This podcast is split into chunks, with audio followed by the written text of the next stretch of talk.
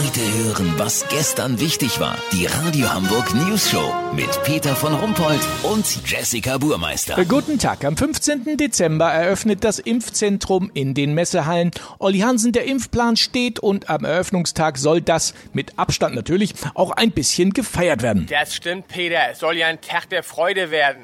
Gleich am Eingang wird es sogar Live-Musik geben von Miley Cyrus, einer Miley Cyrus Double-Cover-Band. Dazu sollen Studenten der Mikrobiologie in so überdimensionalen Impfspritzenkostümen tanzen. Und Bürgermeister Tschentscher wird dem ersten Impfkandidaten höchstpersönlich die Spritze verabreichen, denn er ist ja schließlich Arzt. Mit dem wahrscheinlich in die Geschichte Hamburgs eingehenden Satz, lassen Sie mich durch, ich bin Bürgermeister, wird Tschentschi den Marathon beginnen. Oha, weiß man denn schon, wem er den Pieks verabreicht? Ja, als erstes wird sich Anneliese Trombowski impfen lassen. Sie freut sich schon riesig, hat den Termin beim Online-Bingo der Apothekenumschau gewonnen.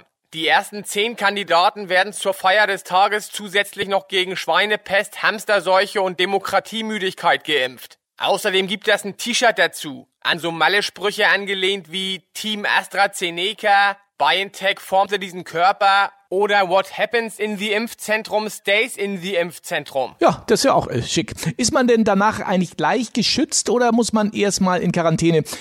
Oder sind irgendwelche Nebenwirkungen noch zu erwarten? Naja, Peter, der Impfstoff wurde ja in Rekordzeit entwickelt. Das ist natürlich ein bisschen Learning by Impfing, weißt wie ich mein? Lass so machen, das geile Zeug soll ja an einem geheimen Ort gelagert werden, bei minus 70 Grad. Ich habe einen Tipp gekriegt. Wenn die Kiste wirklich im Eisbärengehege von Hagenbeck steht, melde ich mich noch morgen. Habt ihr das exklusiv, okay? Ja, vielen Dank, Olli Hansen. Kurznachrichten mit Jessica Burmeister. Weißes Haus, Donald Trump will immer noch die Wahl drehen. Ja, vielleicht sollte er sich mal lieber drehen, und zwar Richtung Ausgang. Ökotest, gute Noten für Badezusätze. Es waren kaum Schaumschläger darunter.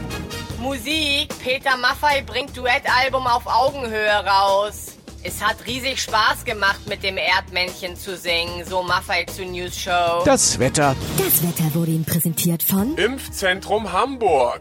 The whole world of protection. Das war's von uns. Wir hören uns morgen wieder. Bleiben Sie doof. Wir sind es schon.